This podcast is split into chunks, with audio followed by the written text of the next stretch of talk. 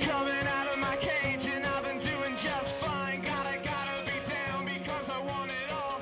It started out with a kiss, how did it end up like this? It was only a kiss, it was only a kiss. Good evening and welcome along to G'day GAA. I'm delighted to be joined here this evening in John Heenahan's kitchen in St Kilda West. How are you, John? Not too bad, Liam, yourself? I'm good. I didn't even say hello to yourself, Shawnee. How are you, Shawnee? Very good, lads.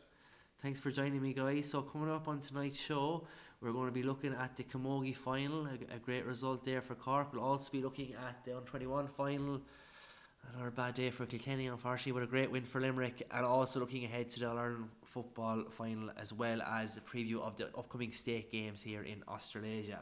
But first up, we're going to just have a look at some tweets and some emails that we've got in. So firstly, I'm just going to cover the tweets. We got another tweet in from our long-time listener, Pádraig Neary, at Dirty Miss Neary. Brilliant stuff from the lads again. Worth a listen for the sound bites alone. Top notch at G'day GAA. Thanks very much for that, Pádraig. We also got a tweet in from a long time listener, first time tweeter, Conor O'Grady at Cogs85. A very enjoyable commute Thursday mornings listening to G'day GAA. Very insightful and in-depth hurling lads. Hashtag G-O-Naboo. Gary O'Naboo. Gary O'Naboo. He didn't have enough characters there to fit in the full Gary O'Naboo, but thanks very much for that, Conor. And you have an email, Shawnee? Yeah, we got an email here from Patrick in Cork. Hi lads in G'day GAA. Will one of you please tell that Waterford lad who's in denial that Waterford will never win in All-Ireland playing with four scoring forwards? Gleeson, Mahoney, Bennett and Brick. No matter how close he thinks they are, listening to his irrelevant stats last week about possession and wides made him sound like a Hill 16 supporter. You need at least 9 scoring forwards on your panel to lift Liam McCarthy, just like past winners had. I'm not having a go at Waterford here because they were enjoyable to watch this year, but like past Waterford teams, they're missing at least 3 forwards on their panel who can create a score from nothing. Forwards that Galway have at their disposal. Forwards who can make a score when the game is in the melting pot. Keep up the good work, lads. The podcasts are very interesting and entertaining. That was a long email. You did well there, Sean, reading out in one go. Giggles, your response to that? I'll just say Cork won about 2 All-Irelands with Niall McCarthy, Timmy McCarthy and Garvin McCarthy in the forward line. So I think they had about 3 scoring forwards max back in them days. Jodine, anyway. Ben O'Connor. But they weren't playing a sweeper. They Jodine, Ben O'Connor and who else? Neil Ronan. There you go. If you're scratching at that one, you're scratching along each there. They probably had 2 scoring forwards, to be fair. Alan Brown. But to not just deflect the question and point back to where the person is from. What do you think of his points? And we spoke about it last week, and I think you. Well, I did say it last week. I said they're missing those forwards. They have everything up to as far as that forward line. I think when we talked about the under-21 team and the minor team coming through, you've got Stephen Bennett wasn't playing the player at the under-21 tournament last year. Patrick Hearn, one of the best forwards coming through. Tom Devine coming back in. There's 3 scoring forwards straight away. And then if you add that into Austin Gleeson, Shane Bennett, Jake Dillon, Pádraig Mahoney, you have the nucleus of it, but they probably just need another year or two. So I'll stick with my thing that we're not too far away. Probably a goal away at the moment. Still blinkered, yeah. But... yeah, we'll see how Kilkenny go in the next couple of years, Liam. Yeah, no, look, I know, and it's not personal about Waterford. I think you're coming from obviously a strong emotional ties there. You've got a couple of clubmen on the team as well, and we all wanted. I was up for Waterford in the final. I wanted to see him well, but there are people out there with other opinions, and we do have to respect them as well. I know, yeah. Dice Giggles, thanks for reading that one out, Sean. We also got another email from Brian Turl. G'day from the Algarve. Great lively discussions over the series. Never doubted that you'd stay involved in technology, Liam. Just remember who gave you your start. Remember the Sky remote control. Great to hear your voice over the airwaves, Brian and Tess Turtle. That's just a little story about a family friend of ours has some trouble with their Sky remote control, and I sorted it out for him. But it ended up when you pressed to turn up the volume and turn on the kettle. But look, we never really got over it, but he's reminded me 15 years later. Thanks very much, Brian, for tuning in, and keep on listening. Okay, up next, lads, we've got the review of the Camogie All-Ireland final.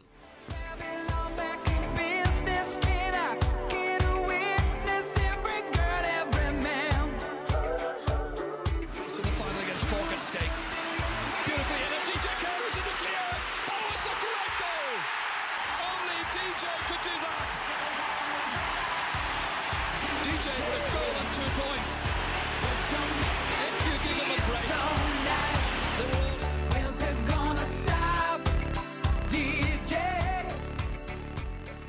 well, Shawnee, looks like you were right again. You're on a hot streak with predictions. Yeah, you predicted a Cork win. Yeah, 2 weeks in a row now. 2 weeks in a row. Cork had a great win. A repeat of the league final this year, which Kilkenny actually won. There was actually a bit of controversy after that game where the Cork team proceeded to warm down while Kilkenny were being accepting the trophy and having the speech. So there's no love lost between those two teams, and we all remember the handshake gate last year. Yeah, where there was a bit of argy-bargy at the end of one of the handshakes. So going into the game, Cork led in both of those. Well, yeah, we'll leave that to your opinion. So it was all set up. They were going for the All Ireland titles. Is it Cork now has 27? A record. They're going out in front now. Yeah, that's right. So fantastic game, and the whole controversy over Gemma O'Connor. The Paddy Murray had an interview before the game, and he wasn't giving it away that Gemma O'Connor wasn't playing either. And the Kilkenny manager Downey came on afterwards. Or is it Downey or Dalton? Downey, yeah.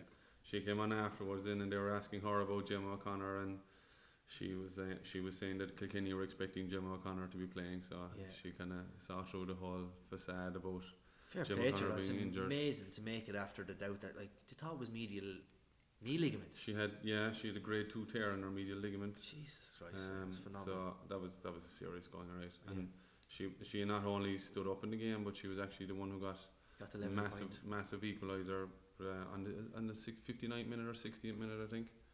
On the 58th. But it was pretty very close game, very low scoring. I don't know what you thought of it, Liam. Yeah, look, I think you have a couple of points on this because you were watching it yourself over the weekend. I think it was a real tough game, a very physical game, but it was very very low scoring, 10-9. What did you think? Yeah, I was going to pick Shawnee up there, and when he said it was a very good game, it was probably a very exciting game for a neutral because it was so tight. But I think, and I was listening to the analysts on the Sunday game afterwards as well, and they kind of reiterated what I kind of saw through the game is that the camogie teams this year for the first year have actually started to kind of imitate what the hurling teams are doing in terms of tactics defensively, which when you go defensive on your tactics, naturally you're not going to score as much. But what both teams were doing, they weren't obviously playing an obvious sweeper, but they were both bringing their wing forwards back into their half back line, which meant essentially that it was 4 forwards versus 8 backs on both sides of the field. And I think camogie over the last 5 to 6 years in particular has really upped its standards. The level of skill, the level of speed, the level of striking has really come up, and you've seen some massive scoring games actually in semi-finals and finals in the camogie. But 2017 All-Ireland final isn't one to bode well for camogie going forward, to be honest, in my opinion. I just think it was a poor game, very exciting game, very tense game, and Cork won't have any qualms over it. They're the All-Ireland champions. They probably would have won it, but they would have taken it 2-1 if they were given it before the game. But I just think the negativity in terms of the tactics that's coming in from both sets of management on this, and I think it's coming in from Dublin as well. They did the same thing against Kilkenny to try and stifle them. It's not good for the game of camogie because you want to see camogie players express themselves with the skill and the speed that they're playing with and the freedom that they can play with, not with these kind of packed defences and rucks and scrums and no one getting any kind of enjoyment out of the game. And it's very, very difficult when you play against a team who decides to play that way. By default, a lot of times you end up playing that way as well. Yeah, it's very, very, like I said, it's very hard to watch, and the amount of rucks and scrums, and I think even the referee normally would blow those scrums up a little bit quicker, but he didn't blow them up because they were happening so much. He nearly had to leave a go, or he would be blowing his whistle every 2 minutes. I think lads were I don't know. I think it's a bit of unfair criticism, really, because I mean the men's game is actually going that way. It's been going that way over the last couple of years. Yes, there's been some criticism on the Sunday game and on papers and things like that. But ultimately, you had an All Ireland final this year, the men's game, which was sweeper on sweeper. You know, and we had a great All Ireland final. So we had a high scoring affair. You had a high scoring. That's true too. But teams do what they do to win. Nobody's going to. And I mean, Corker, like you said, people say Corker delighted at the end of the day. Waterford brought in this defensive system and the sweeper role, and they weren't racking up high scores at the start of that venture. They now are getting their scores, but they still score more than 10 points. What I'd say to that is that And no disrespect to Camogie, but like you've got the likes of Joe Canning or Austin Gleeson or Jamie Barron or these guys here who can score from 100 yards in hurling. Yeah. So it's different to football. You won't see a Camogie player strike the ball over the bar from 100 yards. You pick out Gemma O'Connor's equaliser, that's a bit of an exception, I suppose. Or Megan Farrell from Kilkenny got 2 points on the run from midfield at the 65, like excellent scores. Yeah, so excellent like, but I don't think there's arguments to and fro. Look, I don't think it's that they can't score from 65 or anything like that. I just think because it was so defensive, there's no space. Yeah, you know, like that. They're all around the middle third. Third. The game was played in the middle third, and then when you do get that bit of space and you break through, there was some excellent scores. Katie Carr got a couple of great scores as well, and like fine hurlers. Like, but I do think it's not something. I used to always look forward to the Camogie final, even if Kilkenny weren't in it, to watch it, to see. Keep Camogie evolving and improving. It was exciting though. I mean, like you had last 5 minutes were amazing. But it was level. The score was level from the 38th to the 60th minute throughout the game. Like so, for a neutral, I mean, they would have been happy with a tight. Yeah, you probably don't get to see the wide open skills and the wide open spaces. You know, so I just remember seeing some of the earlier rounds of the Camogie Championship this year, and there was the full forward for Offaly. Her name escapes now. She scored 2-4 one game, and there was some massive scores in the earlier rounds, like. Really tight games with big scoring, but both teams, and in particular Kilkenny, went with this 4 up front. They all lined up linear, and then they went to break to the left. And this game plan was, no matter what happened, the Kilkenny backs were to get the ball and strike it to the wings. And the Cork backs were all over it. They knew this was going to happen. And the Cork backs, you actually see, were 2 steps ahead of their Kilkenny counterparts, running towards the wings and beat them to the ball every time. And it just so happened Kilkenny had the ball going out in the last minute of the game before extra time. They still could have won the bloody game. 9 points to 8. I'm glad for Cork, because I thought Cork were the better team. Just to kind of say that up front, Cork were the better team over the 66 minutes in my opinion. They were definitely the best team in the first half. Kilkenny got their run together, and then Cork finished more strongly. And I think sometimes when a game is tight like that, maybe there's a point or it's level, it's the team that probably has something to prove and has a little bit more hunger that'll probably win the game. And Cork had lost last year to Kilkenny. They lost the league to Kilkenny. There was that grit.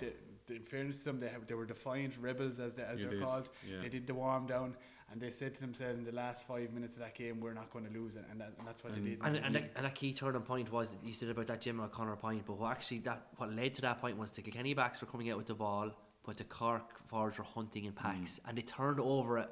The possession. Kilkenny had the ball, and they were a point up at that stage. They were in the 60th minute at that stage. Yeah. Turned over the ball. Cork recycled. It got it back to Gemma, and she slotted it. Like that point was a fantastic score. It was huge, and it was just kind of momentum swing. And I'd say it was a huge momentum swing, and because it was Gemma O'Connor who actually hit the ball or hit the point, probably raised everybody up around her as well. Yeah. Like the whole Cork team lifted, because their injured star. Whether how injured she was or not, but she's got a grade 2 medial ligament strain, so that's pretty serious. But everybody, when she hit that score, everybody around her just rose, and you had Aisling Thompson, who was absolutely phenomenal throughout the game. She ran herself ragged, and all she did was just work for the whole game. I think work rate was a big thing you just associate with Cork. They just never gave up. In anything, they just hounded Kilkenny. You had Orla Cronin who was. Keep an eye on. Is it Ann Dalton? Centre back. Yeah, she was the one who was predominantly sweeping in the previous games, and she kept her quiet, kept her busy, because she had to watch Orla Cronin the whole time, and it was a fairy tale finished in with Julia White when she came Douglas. On. Massive. 2 touches, ball in the hand, and ball over the bar. All the way to. And she actually was injured the last couple of years. She's a former captain of the Cork Camogie team. She played 15 minutes of Camogie since 2015. So to come on and score the winning point, I'd say she's absolutely. I think it was between glandular fever and a torn knee ligament and another sickness. She just kept getting knocked back and then come on. So fair play to her for winning the All Ireland for Cork. But what about though? I suppose all the headlines have to go to Rena Buckley. What an amazing achievement! 18 All Ireland medals, has now captained both the Cork team to All Ireland football success. And also captain the Cork Camogie team. I don't think that will be repeated. Very, very unlikely to be repeated. And it probably could only happen in Cork, given they've won so many football and Camogie recent times. Phenomenal. And I think that that's not getting the coverage that it deserves. We have, realistically, for any county to win dual in men's is going to be very, very hard into the future. Might never happen again. We had it back in Cork in 1990. We haven't seen it since. The closest someone came to it was Alan Kearns actually in 2001 with Galway. they lost the hurling final and he won the football final. That's right, yeah. I think like Regina Buckley. Rena Buckley.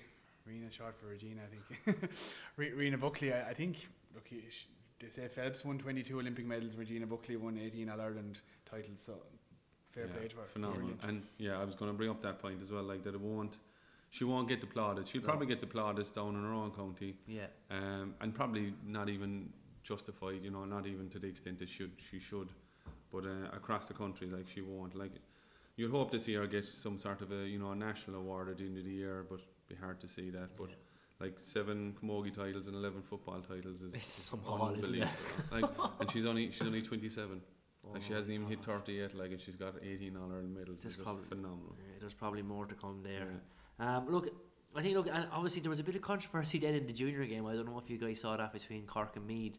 Where it was a draw game going into the last minute, and the referee blew the whistle as in the middle of play. In the middle of play, when the Meath were attacking, and she subsequently put the ball over the bar, but the ref had blown the whistle as they were attacking. It was a really, really strange one. Very harsh, isn't it? Yeah, and they were very critical on the Sunday game of it as well. I know Mark's there. I wouldn't blame them. In fairness, if you were in full flight, going for the winning score, and next thing blew the whistle, and like you had time to hit it, Yeah, it's interesting though, because in the ladies' football, then you've got the hooter, yeah. And I don't know, is there a mix-up, or because there isn't a rule that the ball has to go to play. No, I know the ball can be blown up in. It doesn't have to be a dead ball, but it was just watching it back, seeing the way it, actually happened. You're like, oh God, you really feel sorry for them, but they're going to a replay. But look. Take your points, Giggles, on the standard and on also what you said, Shawnee. Look, I think, as Cork said, they said themselves back in the Crown Plaza, if they won 2-1, they didn't care once they, the Duffy Cup is going back down to Leeside side. And like Kilkenny, I think, and Cork is a kind of a new rivalry in camogie the last couple of years, and there's a bit of niggling, which is always kind of good to see. Yeah. You spoke about those couple of incidents, and it's probably one going forward. There will be a rivalry going forward now. I know they asked and Downey after the match whether she's going to stay on or not, and she says she's going to have a think about it, but I think she's in great work there with Kilkenny, that Kilkenny had been off the scene for a while at the top table, and it's great to see him back up there. You'll also have Dublin join the party next year. Now they got very close this year. They got within a goal at Kilkenny in semi-final. Your county mate David Herity managing them, so I think and then they've got the population, so I think they'll come into the mix. Galway are always very strong, so it's going to be a really good camogie championship. Clare, Offaly, then and Limerick, then are the other three teams that are kind of always building. So it'll be a good camogie championship, I think, for the next 5 to 7 years anyway. Well, look, our congratulations to Cork. It's going back down to Leeside. Their second trophy for the year, Shawnee, after I suppose the other big one you're talking about was that Munster senior title that the Cork Hurlers won. So great year for Cork GAA in general, and we wish you all the best of luck for next year. On the way back. Alright, coming up next we got the review of the Under-21 All Ireland between Limerick and Kilkenny. So what's that supposed to be about, baby? Get free up your vibe and stop acting crazy. Reminisce on all the good times daily. Why you trying to pose like I be acting shady? The ball hands out to the far side to Henry Shefflin. Henry has a look. Henry puts it over the ball. There's the insurance fight. Mrs. McGuinness, kick that one out. Kick the bones out of that one, Mrs. McGuinness. Cusack is not delaying now. Supposed to be about baby. Get free of your vibe and stop acting crazy.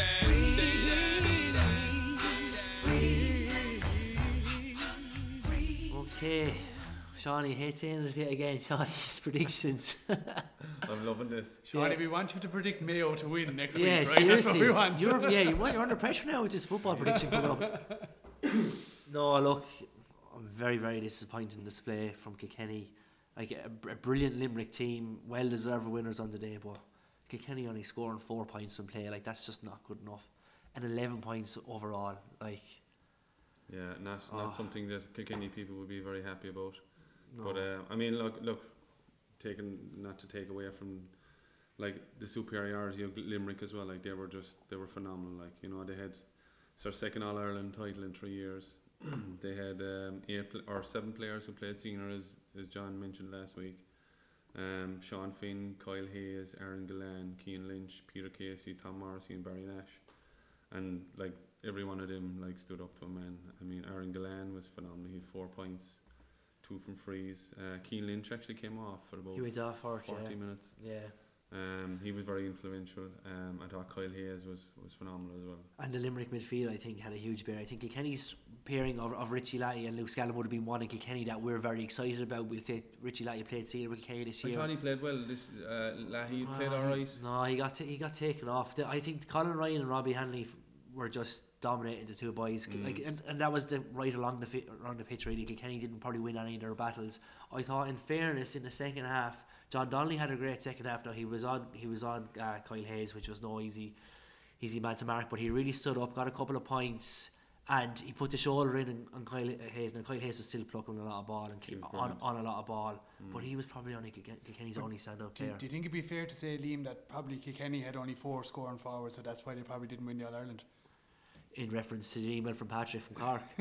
No, I don't think so. I think that Kilkenny had no issues racking up scores all year. I think it comes back to who they were playing. So they probably played an ordinary Dublin team, bet a 40-man Wexford, and then bet Derry. So Kilkenny probably didn't have a very difficult path towards this final, and it's the way that, I suppose, the under 21 is set up. I just don't think it was about Kilkenny not having scoring forwards. I think just Limerick were better on the day, and I think physically Limerick were a lot stronger than Kilkenny. Well, it looked like kind of boys against men for a lot of it. Kilkenny were bullied. They were well developed men, they were. And like, I was going to get to that point about, normally associate that physicality with Kilkenny teams, even down as far as the minor and 21. Like, they're always physically stronger and up for the battle and like stick in with that and just grind teams down. Like, but and they. The guys actually had that. I thought the Kilkenny lads had that, but they were up against men. Like, they were just railroaded all over the field. And it was the same with the Kilkenny minors this year against Galway. Like, that Galway minor team that we spoke about last week were such a physically strong team, and the Kilkenny minors on the day as well looked small in comparison. So, like, hurling's turned into such a physical game now in terms of strength and condition, especially for minor level up. That before there was minors weren't conditioned. They weren't, they weren't in gym plans, that kind of stuff. The last 4 or 5 years. Minors under 21s are like, they're men at this stage now, and if you're not up to that level, you just kind of get blown away. It is, because a lot of counties have started, and this is going back to the last 10 years, they've started their development squads, their under 14, under 16 development squads, and that's where they're getting the coaching, they're getting like nutrition, they're getting they're getting on gym plans as far back as that, and under 16s even. So like that maturity is now coming to the fore, and you see it even in the senior teams at the moment as well. Like, see Conor Whelan this year with Galway. Oh yeah. I think this Limerick team though in general, I didn't see the game at the weekend. I'll be honest. Actually, just linking it back to Limerick though, it was funny. I was up in Uluru, which for anyone who doesn't know is that big red rock in the middle of Australia, in the middle of the desert. And I was out in a campsite with about 10 Germans, 2 Dutchies, 2 Japanese ones, and an Aussie tour guide. And we were sitting around the campfire having our barbecue, and the Aussie tour guide said, "Well, I put on a few tunes," and go on, yeah, put on whatever. And what did he put on? "Fuck your Honda Civic, I have a horse outside with a rubber bandits." So in the middle of the desert, there was a link back to Limerick, and I was thinking of a club mate of ours, Shawnee Fitz. He gave me dog's abuse during the week for tipping Kilkenny, but Shawnee, you were right. Limerick won, and the rubber bandits had their way.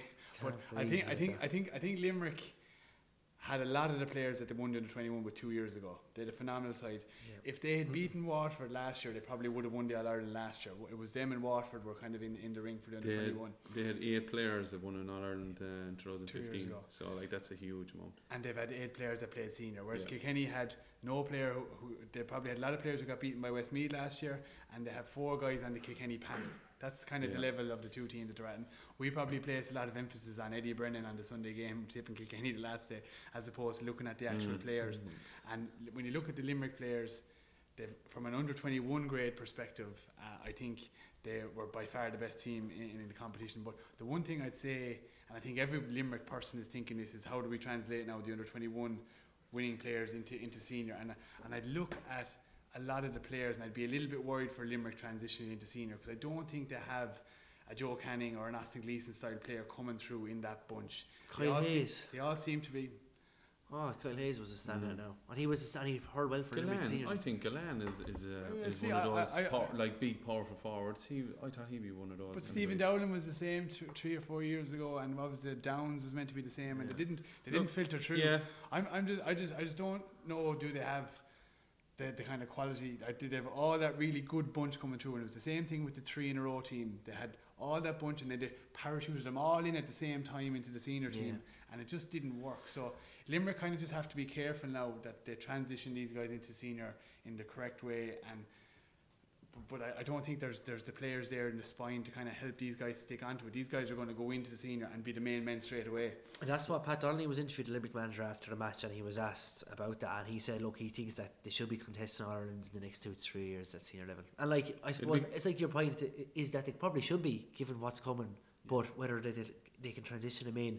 And like you said, having those lads to kind of flesh them out, it's very, very hard. It's never an automatic transition. No. I mean, Joe Canning, when he won his last year on 3-1 was 2007, and 10 years later he wins the senior All-Ireland. So, and look, with Kilkenny's success as well, they were very lucky. A lot of those lads who came in were coming into good teams. Like, you know, I think that was Kilkenny's longevity was. Like, you had likes Richie Hogan come in, TJ Reid come in. The conveyor belt was rolling. The conveyor belt was really rolling. Yeah. They had won minors in 2008, under 21s in 2008.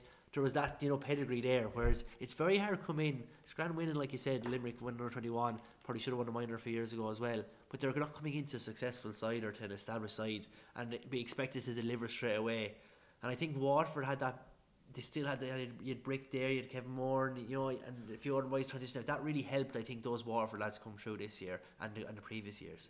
Well, the one thing I'd say about Waterford that might be different to Limerick, that Limerick might look at as a template, is that Waterford had a really kind of a visionary manager in Derek McGrath. Derek McGrath had a vision 4 years ago, and he came within a goal of it coming to fruition in terms of looking at how his players play, looking what he had and transitioning them in over a fast period of time. So the Limerick management and the senior management will be key for Limerick now over the next 2 years to make sure that this team kind of moves in the right direction towards Liam McCarthy. And what about Kilkenny from here, Liam? Where do you see that Kilkenny team, or what players would you see moving into the senior panel? Well, I was speaking to some of the boys over the weekend, and we were hoping before the match took place that we were going to see probably Richie Lattie come through, Luke Scanlon come through. And I don't want to say just because on the back of that performance that those boys aren't going to come through and be established senior players. But there's probably not, if you were to look at that game on Sunday in isolation, John Donnelly was probably their standout. But do you think he's going to be come on and be a senior Kilkenny hurler? And it's hard to say. Probably not. You wouldn't have picked him out in an earlier game. So, look, there is that bit of a worry there in Kilkenny. They got to look at minor semi-final. They were in a puck of a ball of beating Galway. But it's just not the same as what we've had going. And obviously, touching on the point in reference to Limerick, the guys that are going to be breaking through now are not going into a Kilkenny team that's winning All-Irelands and that's, you know, at the very top. They're coming into a team now that's probably gone back a peg or two. It's going to be harder for those guys to break through, and they're going to have to kind of step up. And that's not an easy thing to do. Like, Richie Lattie's probably going to get some more time in the league this year, maybe Luke Scanlon as well. It's very, very tough in Division 1A in that league, playing games in February, March. And those guys are not, I don't think, at the physical level required to play in those positions at the moment, to play in midfield, at senior level, inter-county level. So, look, I'm not thinking Kilkenny are going to just disappear over the next few years, but I think it's going to be, it's a lot more even, the pack as we know. Still be competitive, but I don't know we're going to be contesting our finals, unfortunately, in the next year or two. Yeah, I'd agree with you, and I think just looking at the Kilkenny team physically, they just look too small to be breaking into a senior team. Yeah. You could put most of the Limerick lads into a senior team, and they wouldn't look up place. And that's just that's just the evolution of Kilkenny. Like, they've been on such a crest of a wave of success in the last 10 years, I suppose, probably a bit more, maybe 15, I'd say. And.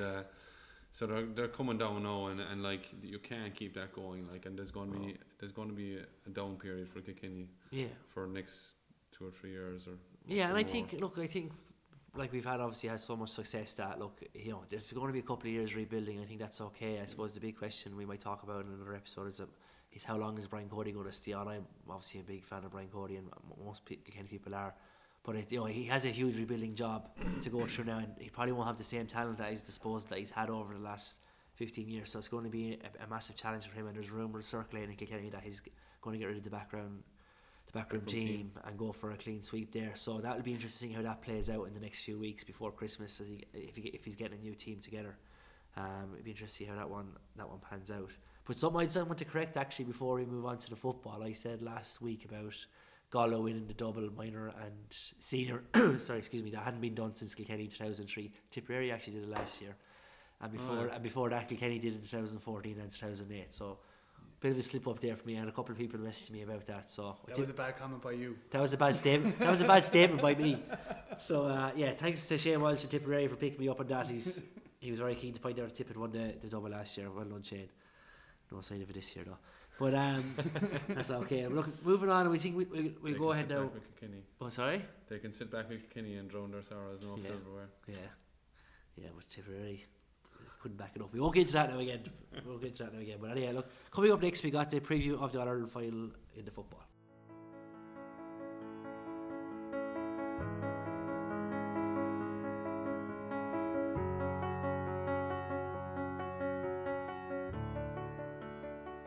It's work to Chrissy Barrett, to Conor O'Shea. Mayo get one last throw of the dice. Conor O'Shea driving down the field. The Hill want Morris Deegan to blow it up. We're in the 8th minute of injury time. Parsons' shot blocked. The ball is smothered. It's all over. It's just not meant to be. It's just not meant to be for Mayo.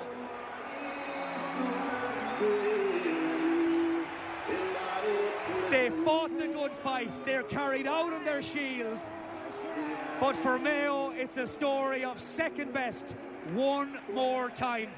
Never mind, I'll find someone like you. I wish nothing but the best of you too. Don't forget me, I think I'll remember you say. Sometimes it lasts and loves, but sometimes it hurts instead. Sometimes it lasts and loves, but sometimes it hurts instead. Okay, football final. Giggles. You're kind of a second generation Mayo man. Proud Mayo heritage. Yeah, I'm looking forward to this match. It's Dublin v Mayo. It's the 3 in a row chasing Dubs versus 66 years of the House of Pain. It's the Invincibles versus the Never Never Men. It's Connolly versus Keegan. It's going to be an unreal match, I think. I kind of can feel it that it's going to be... You've that written down there, did you? What are you talking about? Thanks, you ruined my fucking outcome.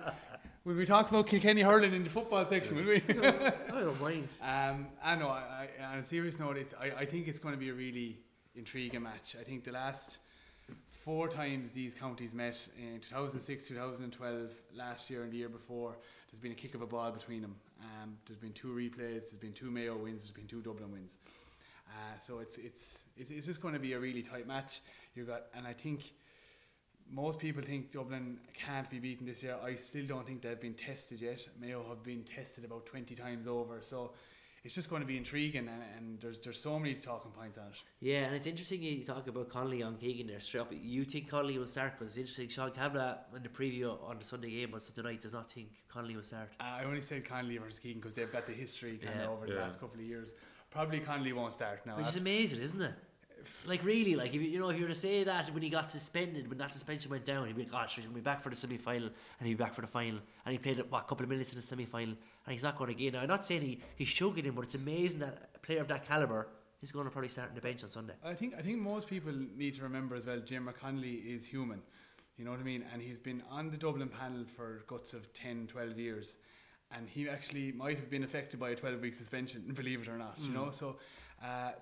Jim Gavin is a shrewd manager. He doesn't hold Diarmuid Connolly in reserve against Tyrone just because to send him a message. I don't believe. I think Diarmuid Connolly may not have been just good enough to start the last day against Tyrone on basis of form because he was suspended for 12 weeks. So it all depends on the form in the Dublin camp whether he's going to change up or not. I can't see him changing that team for the Mayo final unless it's a tactical change to look at something specific in the Mayo team. Yeah, I think Tomás O'Shea made that point as well on the preview. He was saying about that he might start him just as to have that effect on Keegan, that because Keegan has been such a force going forward, that if he has Connolly in the back of his mind, and that could upset him a little bit, But look, we'll have to wait and see on Sunday what way that will play out. But another big, I suppose, burning question is where does he play for Mayo? Where will Aidan O'Shea play? And I suppose they're looking at centre forward for him.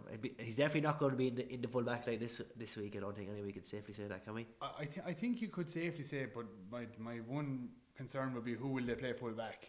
You know, they might actually put Lee Keegan back full back because he just closes up shop. The man he's marking is not going to score, I can guarantee you that, if he's playing full back. You have Higgins in front of him doing the sweeper. You've got Harrison and Barrett now as two serious cornerbacks. So Mayo, if they had that kind of a centre there, they don't really have a weakness in the full back line that would have been there in 2013 and in 2016, like when you had Ger Cafferty, who just seemed to be kind of morally demolished by the Dubs time and time again. So the Dublin team, you could probably call it with a certain degree of certainty of how they'll start, because of the Aidan O'Shea factor and where he played the last day. It's kind of hard to know where Mayo are going to kind of pull their first 15 out of. Yeah, and I suppose like we're talking about kind of lineups there and Aidan O'Shea and Connolly, I suppose, but the massive part of this game, which is in Gaelic football over the last few years has been such a big thing, is the goalkeepers and the kickouts and the impact they're going to have in the game. Obviously, Cluxton is so well regarded and so well known that he literally unlocks so many different attacks for Dublin on picks, different defences. He can go long, he can go short. But Clark equally has a massive role to play for Mayo on Sunday. Well, you've got the best shot stopper in the game, David Clark, against the best goalkeeper in the game, Stephen Cluxton, and the best kick out in the game, Stephen Cluxton. David Clark is kind of David Clark is interesting. He got dropped last year for the final of the replay on the basis his kickouts weren't good enough. A lot of the pundits have kind of pinpointed Clark's kickouts as something Dublin are going to go and attack. But knowing Stephen Rochford and the kind of tactical mind he is, he's going to have something in play for that. And like David Clark's kickouts in the second day against Kerry, I think they won something like 98% of their own kickouts. Yeah, I think, and Sean Kavanagh was saying on the Sunday game as well, he'd like to see Mayo take some risks with their kick out and go long at the start. You know what I mean? Like, you know, just to try and win something that they have, like big ball winners in the middle of the field. Well, Dublin don't have the same midfield that Kerry had. David Moore and Maher and Jack Barry are all massive men and well able to field it. Dublin will probably have Fenton for sure, and they'll probably have James McCarthy start at midfield as well, who isn't like a ball winner, but he'll get on every single break. So Mayo do have the option to go long against Dublin, whereas they probably didn't have that much of an option to go long against Kerry. And what's interesting in him with the reverse of it then with Cluxton, I find it fascinating to hear about whether do you just concede the Dublin kick out and let him have the ball and let him work it up short. And Tomás O'Shea was advocating that Mayo should concede the kick out on Sunday, which is just, it just kind of, it defies my head. You're like, you want to contest kick out, or you know, you push. And Tyrone, Sean Kavanagh spoke about Tyrone, yeah, that they pushed up on Cluxton's kick out, but it didn't matter. That's what normally Mayo have done, is that they've left them, you know, they've conceded the kick out if it's at a certain distance, and they let them come back because they've got the athletes to go with them. And but the difference why it works for Mayo and it doesn't work for other teams is because other teams play a sweeper or two sweepers. Yeah. So there's naturally a free Dublin lad in the middle of the field and Cluxton can pick him out, whereas Mayo don't play a sweeper. No, they have the runners in all the rest of the games. Yeah. So when they pushed up on the kickouts and when they did it against Dublin, Cluxton shit himself once or twice. Remember that? Yeah. Kicked it out over the line. We got a goal. It was Cluxton was nearly in meltdown. I remember. Yeah, he was rattled one time. Halftime came and saved them. Halftime came and saved them. And I think if Mayo don't play the sweeper, then they can push up because they'll have every other player as long as they mark their men. Owen Bennett will love that phrase. He'll give me a doing about it. But as long as they mark their men and push up and they don't leave that free Dublin man there, Cluxton has to kind of go along then, like, so that's the way you push up. And I disagree with Tomás O'Shea now with all the other medals that he has. Former footballer of the year as well. Yeah, from a corner forward over here in Gary Owen in Melbourne. I think Mayo need to push up. They cannot concede it because if Dublin are one of the best attacking teams going forward, Philly McMahon will get it, Keane O'Sullivan will get it, Jack McCaffrey will get it, and you don't want those guys hitting into the third, fourth and fifth gear running towards it. But it's amazing that we're so excited about kickouts, isn't it? And Sunday that's going to be such a, like, we love watching how that's going to go down, especially with like what's Cluxton doing. Like, it's such a massive talking point now, particularly for Dublin. It's going to be intriguing to see in the first 10 minutes just the psychological warfare nearly with but the kickouts from both teams. There is a bit of needle still as well around the Connolly and Keegan situation. I mean, I heard an interview from Stephen Rochford recently, and he was talking about it was very coincidental how all the former Dublin greats were you know, pushing on the whole Lee Keegan thing and getting in and Connolly, and next thing when they played in the replay it was Keegan out with the yellow card straight away. So there's a bit of needle still there lying around about that. That'd be interesting. And look, the Dubs, I think it's often associated, you don't really use an Kilkenny reference, but they're well able to play on the edge. You know what I mean? Like, they're able to match teams who put it up to them with that kind of stuff, and they won't take a step backwards, and they're going for a 3 in a row on Sunday as well. You can't forget that. And I know we're talking about, you know, people are saying they're undefeated, but Sean Kavanagh reckons they could win at 80% on Sunday, which I think is a huge insult to Mayo to make a statement like that. I think it's an insult to the entire football championship, never mind Mayo, but I think this weekend history is going to be made regardless. Someone's going to win the three in a row for the first time since, I think it's Galway back in the 60s, is it? No, Kerry back in the 80s, sorry. Yeah. And our Mayo are going to end 66 years of hurt. One of the two things are going to happen unless it goes to another bloody replay, which I wouldn't back against.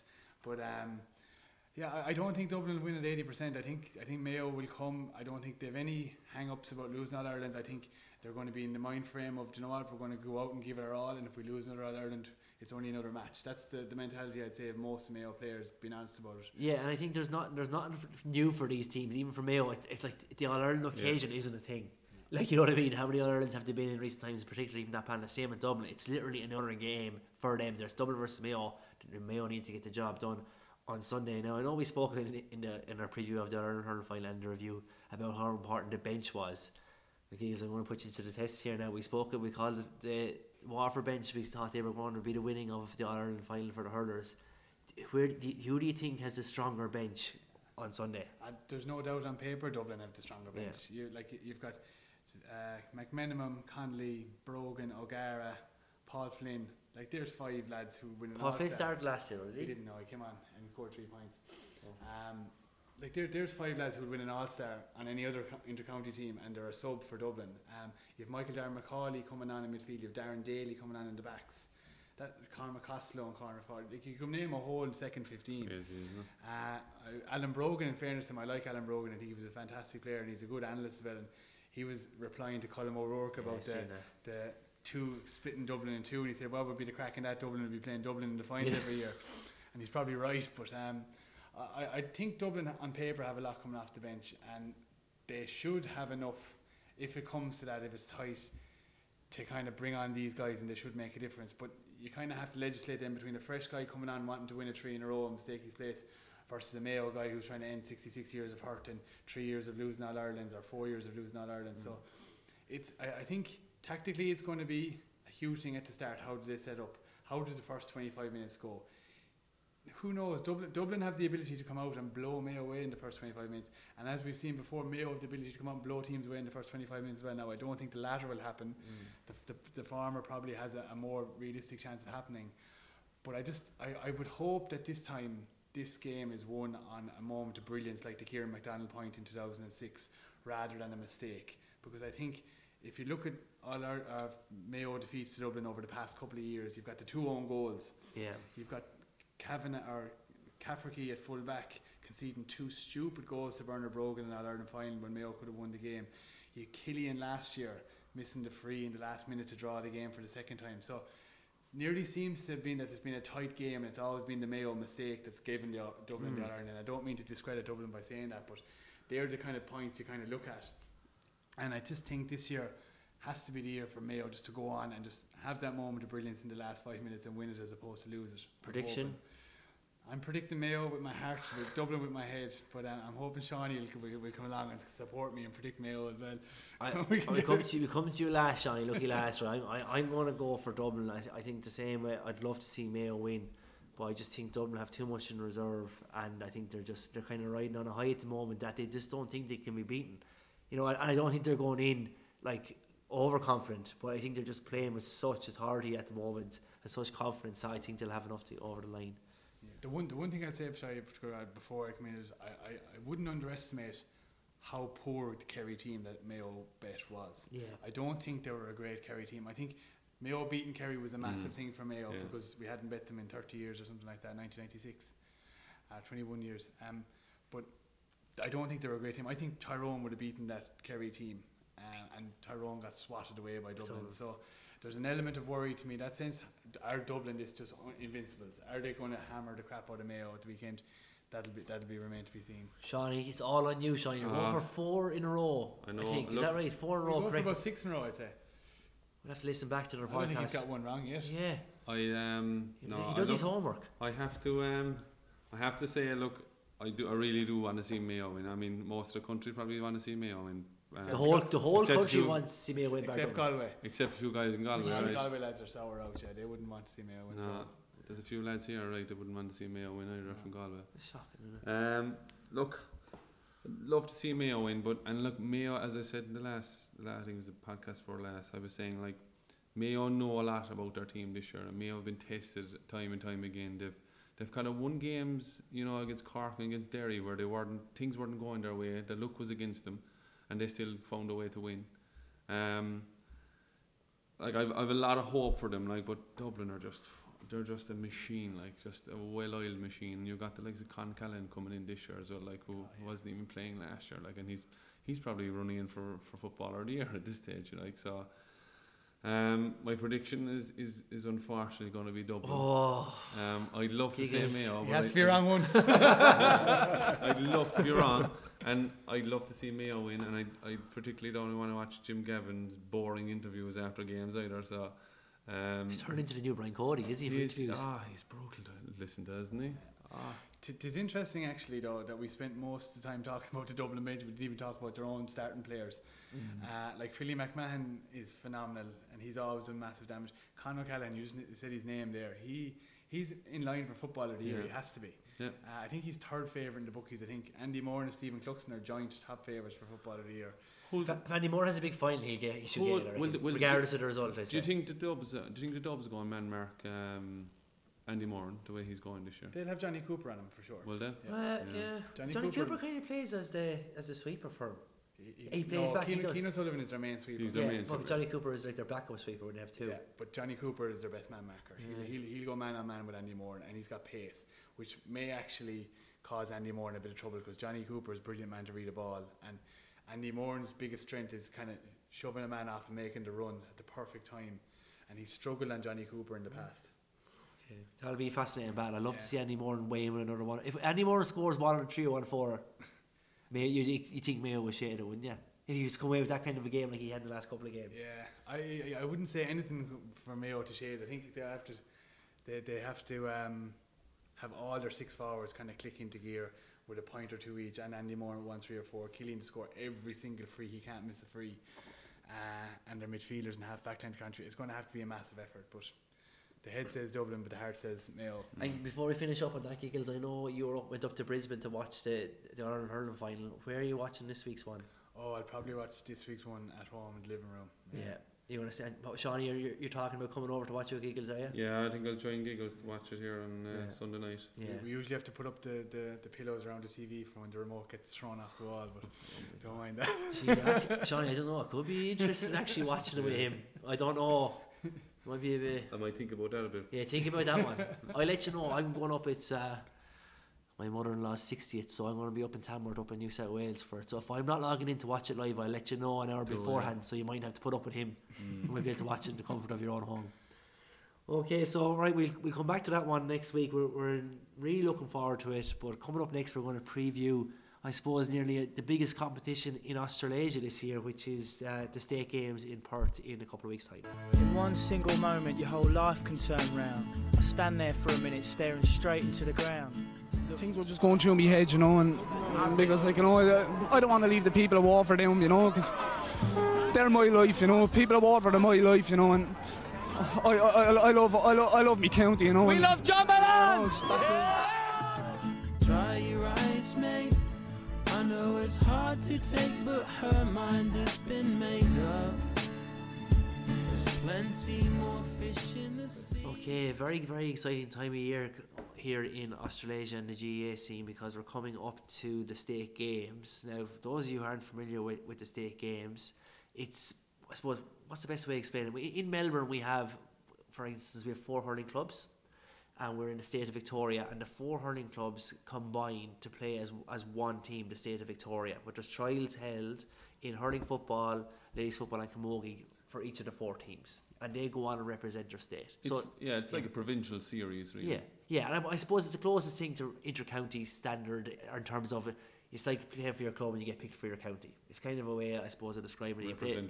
Representing it here, you play for Melbourne, you play kind of, which is Victoria, Sydney is New South Wales, Brisbane is Queensland, Perth is Western Australia, and we have Adelaide in South Australia and Wellington over in New Zealand. Yeah. So this year it's on in Perth, and I believe you're travelling, John. I think Sean, you're going travelling as well with the hurlers. I'm hopefully I'm still trying to work out the logistics of getting over, but playing and getting over and everything, so I don't know yet. I'm still undecided. I think just one thing just to note though on the state games is run off over a week, you know, so it's not games every weekend, so most people have to take time off work. You start the competition on a Wednesday, you could play anywhere between 4 to 6 games over that week. And I kind of describe it to lads as failing a Gael for adults. It's very like failing a Gael. That's a great way of describing it. You get to go, and actually there's a big ball at the end of it, like the teenage disco when you're under 14 when you go off, and it's good all crack. But the standard of hurling is very good. You get to kind of play with the guys you played against all year, and then you got to go up against the best players from other states. Yeah, I think I played my first one back in 2013, and the best thing for me was that the president of the GAA comes out. He's going to be there for all the games. They normally fly out the ref who referees the All-Ireland Hurling Final. Yeah. I think, who do we have? Who refereed? Brian Gavin. Then James Owens was out the following year. Who ref this year's Hurling Final again? No, they didn't have any Irish ref this year. Oh, did they not? Oh, that's disappointing. You should organise that, Berry Heels. It doesn't matter. No, but I just we won. But yeah, that was always, I think it was pretty cool when you had that referee come up. But having the president out for a few days watching the games is also a very special thing. But Giggles was saying there, I think the standard out here is the highest standard you get to play at, because obviously it's combined teams, it's the best of all the teams playing together, and it's just it's a fantastic 4 or 5 days, and like the Failing the Gael reference is a brilliant way of describing it, and especially because you go away, you stay in hostels, you're with the playing, you're like a professional hurler for 4 or 5 days, which is great crack, and it finishes that ball. But you're obviously in the middle of trading now, Giggles, and you have a new initiative coming up this year with the Victorian All-Stars. Yeah, so we're training with the hurling team, the football team is training, the ladies football team are training. It like one of the other things is that every state hosts it every 6 years. So kind of Queensland will host it one year, we'll host it in Melbourne another year, and this year it's over in Perth. And generally it costs a team in the region of $15,000 to $17,000 to actually go between buying gear, accommodation, transport, food, etc. So it's a lot of money to raise for a team. So this year we decided across the 3 teams in Victoria to run the GAA Victoria All-Stars, the first All-Stars. And I think one, it's going to be looking at charging, and the nominations have gone out on Facebook over the last couple of weeks. And the first thing is it's good anyway to kind of recognise people who have, played really, really well during the year. I think over here sometimes there's always the same team that win it, whether it was Kilkenny or Dublin or Cork back in the day, and it's the same over here. Like you've got the Wolf Tones football team in Melbourne are a dominant side over here. The Sinn Féin ladies football team are dominant. In the hurling it's a lot more evenly spread. Ourselves and Gary Owen, we probably would have dominated last year, but this year Shamrocks would have won the nines, we would have won the league, and Sinn Féin would have won the championship, so it was a lot more spread. But it's just to kind of to recognise all the players, first of all by nomination. So we've had 151 players nominated over the last 2 weeks. Over the 4 codes. 4 codes, sorry, come on. As well. And on this Saturday night, starting at 6:30 in Albert Park, we're going to be doing the awards night. We're going to have finger food. We're going to have a bit of music. We're going to have the awards ceremony, and we're going to have kind of drinking into the night. So it should be a good night. We've it's $50 a ticket. So you can buy the tickets on booking.com if you're listening in. But I think this year in Victoria, like as I said, Wolf Tones are a very strong team. They seem to get the best players in every year. But then the other 5 teams in Melbourne kind of all mad to compete with them, and sometimes they could beat Wolf Tones on their day. I think Sinn Féin bet them once this year in the sevens, but they're the really dominant football team in Melbourne. But they've had some inter-county players that would be on inter-county teams back at home playing with them. Like they're watching the football games. The hurling is obviously is a good standard as well, but there seems to be more inter-county players than he played, or higher standard of football players playing football in hurling. Is that fair to say? Yeah, there was one guy, for example, I think Conal Jones is his name. He played wing forward for Fermanagh footballers last year. I think they got to the last 16 with Fermanagh with Pete McGrath last year, and this year he's playing centre forward for Wolf Tones over in Melbourne. So that's the kind of quality of player you're dealing with over here. And Conor Costello as well, played underage with Galway. I was on the Galway senior panel as well. Conor Costello, yeah. Yeah, played with Wolf Tones and also plays hurling with us. Very good hurler. But yeah, I think it's a great initiative to have the All Stars. It's a bit of crack as well. Obviously, lads get nominated, and I know obviously the 3 of us got nominated. It's obviously on the money there with the nominations there, whoever did up them. But the way how are you doing it in terms of the votes? So yeah, the vote was interesting. It's the manager or president of each of the clubs that are involved. So for example, in the hurling, we've had the president or manager of the Sinn Féin, Gary O'Naboo, Dan Breen's and Shamrock's team, submit their team without their club involved. You can't vote for your own player. You can't vote for your own player. So the player in the position, you can only get picked in your position with the most votes gets the All-Star. So there's no ambiguity about it at all. Yeah, no, it's great. And I think it'll be a great night on Saturday night. I think the main thing is the fundraiser aspect of it, because I think people don't appreciate about the costs associated with sending a team interstate to play in a competition. Like 15, 16 grand is a lot of money. Yeah. I know back at home with Fine Gael, my own club Dixborough, I've got to the Fine Gael a lot of years. It costs a lot of money to send teams in terms of gear, tracksuits, food, accommodation, all those things. It is too, and I suppose for perspective as well, like we're flying from Melbourne to Perth, which is equivalent to flying from Dublin to Boston. Greece or somewhere. Dublin to Boston, even. Yeah. So it's a fair distance away. I mean, you're paying. You probably can cover the hostel, maybe cover transport to and from the ground, because obviously the grounds are always out in a rural area to where the actual hotels are or the city is, and so there's a lot of logistics like that people probably don't realise is in actually organising these things, and gear and tracksuits and all that type of stuff. And the best thing about today is you've got two or three pitches in kind of, I suppose, rural Australia, but you've got possibly 2,000 to 3,000 Irish people out there playing or supporting the games. You've got a bar out there, you sometimes have live music out there, you've got the games televised last year, they were able to be watched at home in Ireland. So it's a great competition. It's the pinnacle of the season, really, and it's like the pinnacle of hurling and football and Gaelic games out here. You're playing against the best. Yeah. So this is the highest level we can play out here in Australia. I mean, last year we obviously had won it last year, and it'll probably go down as, you know, your most coveted medal out here, really, like the highest.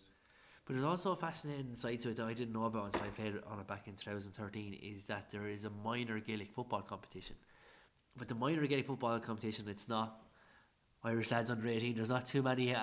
We don't have enough numbers for that kind of competition. But it's young Aussies who are playing Aussie rules under the age of 18 come together and play to represent the state. And they get together, was it 5 or 6 weeks beforehand, giggles and train? Would that be fair? And in Victoria then, the manager of the Victorian team for the last couple of years has been Brian Steins. Yeah, so Jim Steins' brother. Played midfield for Dublin in 1995.